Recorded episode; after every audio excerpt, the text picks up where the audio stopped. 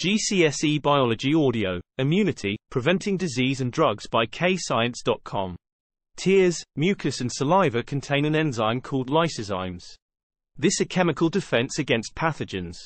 Lysozymes break down the cell walls of bacteria. The lining of the trachea contains two types of cells. Ciliated cells have hairs on them called cilia, and the goblet cells produce mucus.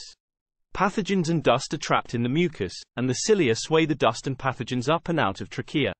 This is a physical defense, not a chemical defense. The stomach contains an acid called hydrochloric acid. This acid kills pathogens. It is a chemical defense and not a physical defense. The skin is your first line of defense and prevents pathogens entering your blood. All the cells of the immune system are called white blood cells. White blood cells that produce antibodies and antitoxins are called lymphocytes, and the white blood cell that engulfs pathogens by phagocytosis is called a phagocyte. Phagocytes engulf and kill pathogens. Lymphocytes produce antitoxins and antibodies. Bacteria produce toxins that damage cells and tissue. To stop the effects of toxins, lymphocytes produce and secrete antitoxins, which neutralizes the toxins. Pathogens cause disease. Antigens are found on the surface of pathogens.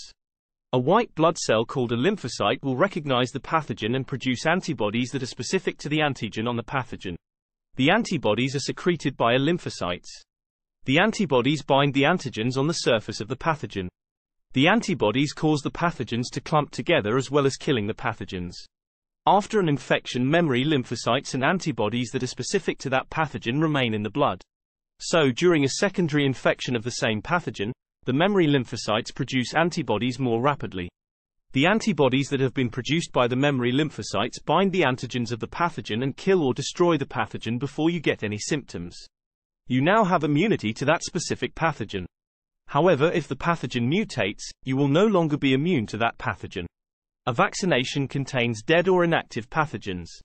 The dead or inactive pathogen causes your lymphocytes to produce antibodies that will bind to the antigen on the pathogen. Memory lymphocytes remain in the blood, as do increased levels of antibodies. So if there is a secondary infection with an active or living form of the pathogen, your memory lymphocytes produce antibodies more quickly, so the pathogen is destroyed or killed without the host getting any symptoms. After a vaccination you are immune to the pathogen. After an infection memory lymphocytes and antibodies that are specific to that pathogen remain in the blood. So during a secondary infection of the same pathogen, the memory lymphocytes produce antibodies more rapidly. The antibodies that have been produced by the memory lymphocytes bind the antigens of the pathogen and kill or destroy the pathogen before you get any symptoms. You now have immunity to that specific pathogen. However, if the pathogen mutates, you will no longer be immune to that pathogen.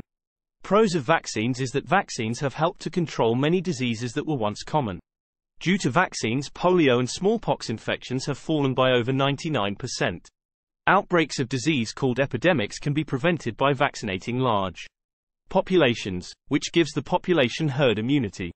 This means that fewer people are likely to catch the disease and pass it on to other people because they are immune to the disease. Cons of vaccines is that vaccines don't always work. Sometimes they don't give you immunity. Some people can have very mild side effects due to the vaccine, but these side effects are very mild. Bad reactions to vaccines are so incredibly rare. Any risk posed by a vaccine is better than getting the disease. Drugs such as ibuprofen, paracetamol, and aspirin are known as painkillers. These drugs do not kill bacteria, instead they relieve pain. Antibiotics only kill bacteria, they do not destroy viruses. If you have an infection caused by bacteria, the antibiotic can bind onto the ribosomes of the bacteria, which stops it from producing proteins. This can kill the bacteria, Antibiotics can also bind onto the cell wall of a bacterial cell, which breaks it down. Breaking down the cell wall can also kill the bacteria. During preclinical trials, the drug is tested for toxicity on human cells. The drug is tested in two mammals for toxicity. If the drug shows no toxicity, then we can move on to clinical trials, where the drug is firstly given to humans in a very low dosage. The dosage is increased to see if there are side effects. If there are low levels of side effects, the drug is then tested on people with the disease. This is to determine if the drug cures the disease.